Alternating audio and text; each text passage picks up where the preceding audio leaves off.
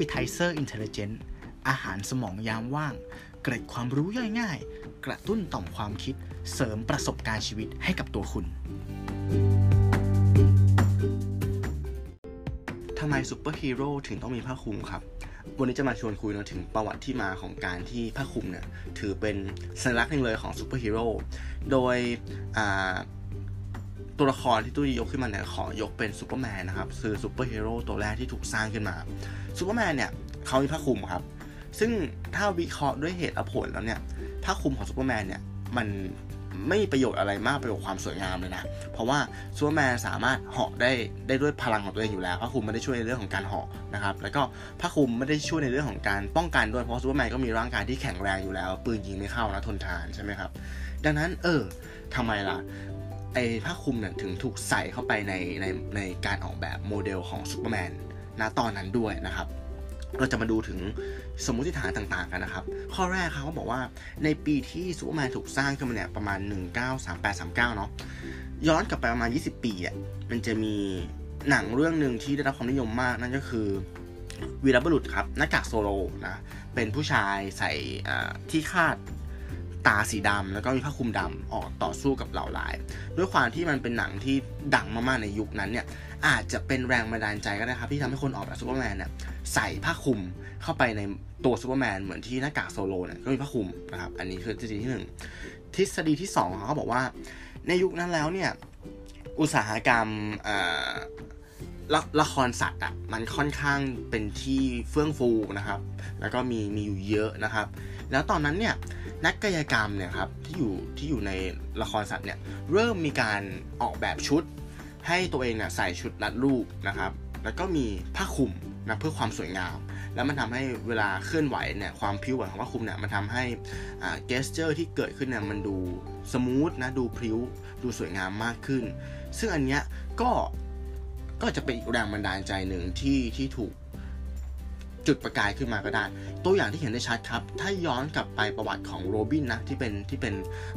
คู่หูของแบทแมนเนี่ย โรบินเนี่ยก็เป็นเด็กที่โตมาในคณะกายกรรมเหมือนกัน แล้วชุดของโรบินเนี่ยก็ดูค่อนข้างจะเหมือนเลยแหละ หรือสามารถพูดได้เลยว่าก็เป็นชุดที่มาจากคอสตูมของนักกายกรรมในยุคนั้นนะครับผม โอเค สาเหตุที่ 3 ครับ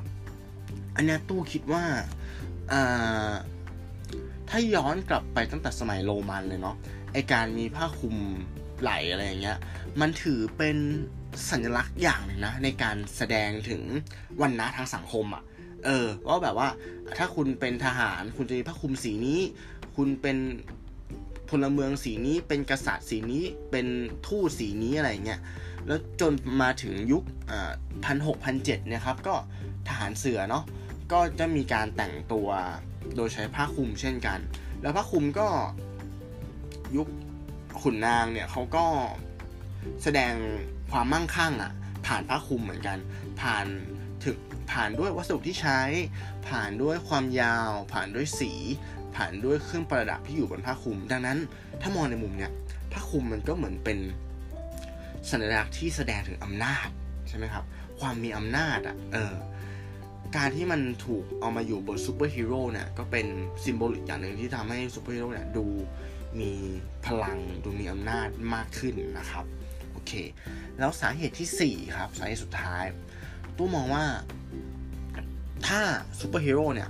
รากมันมาจากพระเจ้าเหมือนกันเนี่ยไอ้ผ้าคลุมเนี่ยมันอาจจะหมายถึงปีกของพระเจ้าก็ได้นะ ในภาพของนะคือ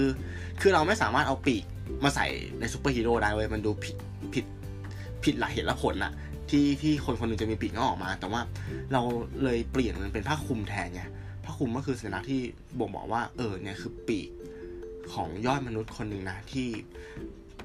พยายามจะทำตัวเป็น